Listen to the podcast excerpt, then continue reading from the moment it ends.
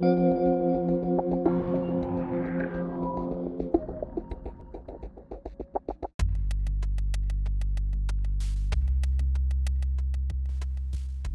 dobry w teraźniejszości. Na dzisiejszym nagraniu taśmy historia podróżnika w czasie. Zapraszam.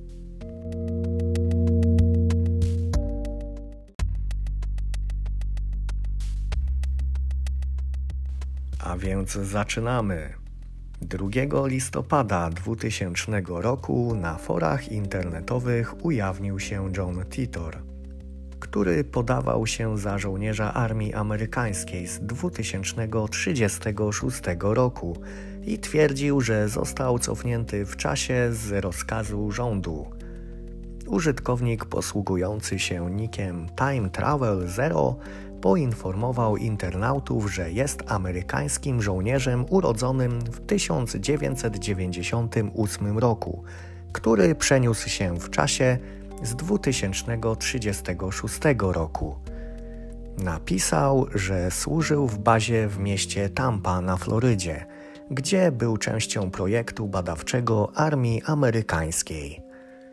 Jego misja miała polegać na znalezieniu i naprawie bardzo specyficznego systemu komputerowego o nazwie IBM 5100, który został wyprodukowany w 1975 roku.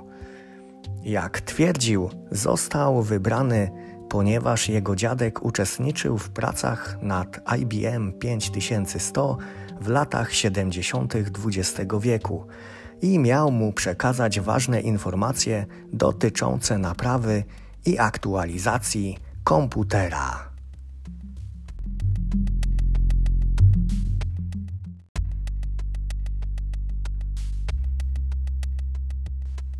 Titor zatrzymał się w 2000 roku po drodze z 1975 roku. Jak twierdził jego działania, miały pomóc w egzystencji ludzkości, która przeżyła wojnę nuklearną. Internauta zaczął odpowiadać na pytania dotyczące przyszłości świata.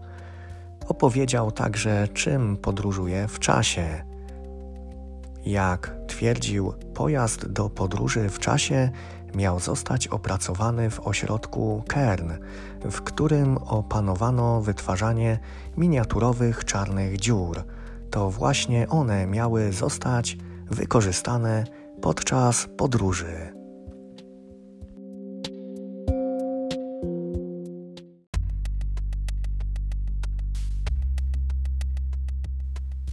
Przepowiednie Johna Titora Titor na lata 2008-2015 zapowiedział drugą wojnę, ale nie światową, taką secesyjną w Ameryce, po której miała nastąpić właśnie ta trzecia wojna światowa, zakończona przez Rosję, która zbombardowała amerykańskie, europejskie i chińskie miasta. Przed tym wydarzeniem Chiny miały przyłączyć do swojego terytorium Japonię, Koreę i Tajwan. Broń chemiczna i biologiczna miała stać się powszechna, a wojny miały zabić 3 miliardy ludzi. Po wojnie Stany Zjednoczone miały podzielić się na pięć regionów – według różnych czynników i celów militarnych, a Konstytucja Stanów Zjednoczonych miała zostać całkowicie zmieniona.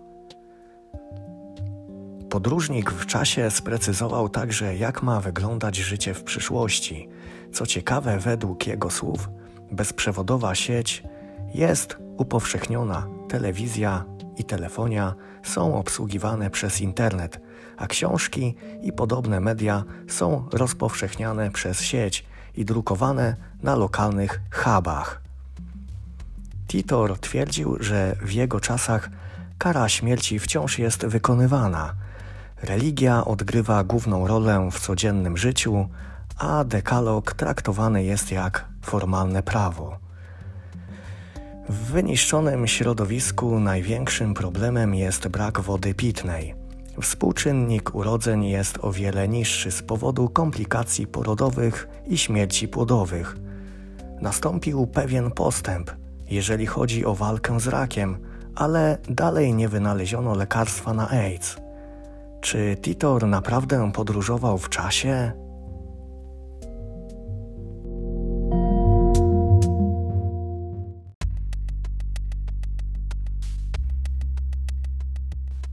No właśnie, bo 24 marca 2001 roku Titor napisał ostatnią wiadomość. Poinformował w niej, że więcej się nie pojawi i musi wracać do przyszłości. Od tego czasu nie pojawił się już ani jeden post jego autorstwa. Do dziś nie rozwiązano zagadki jego prawdziwego pochodzenia ale w roku 2008 sprawą podróży w czasie zainteresował się detektyw Mike Lynch.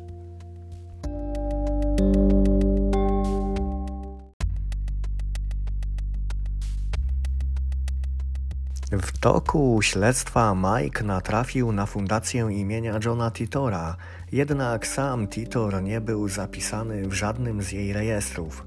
Jak ustalił detektyw, Prezesem fundacji był Larry Habe, genialny informatyk, który posiadał niesamowitą wiedzę techniczną.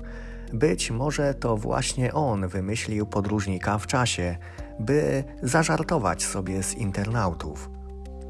Zwolennicy podróży w czasie uważają jednak, że Titor zatrzymał się w 2000 roku, aby powstrzymać nadchodzące wojny, a tuż po tym, jak mu się udało, wrócił do 2036 roku, który mógł wyglądać już zupełnie inaczej niż go opisywał.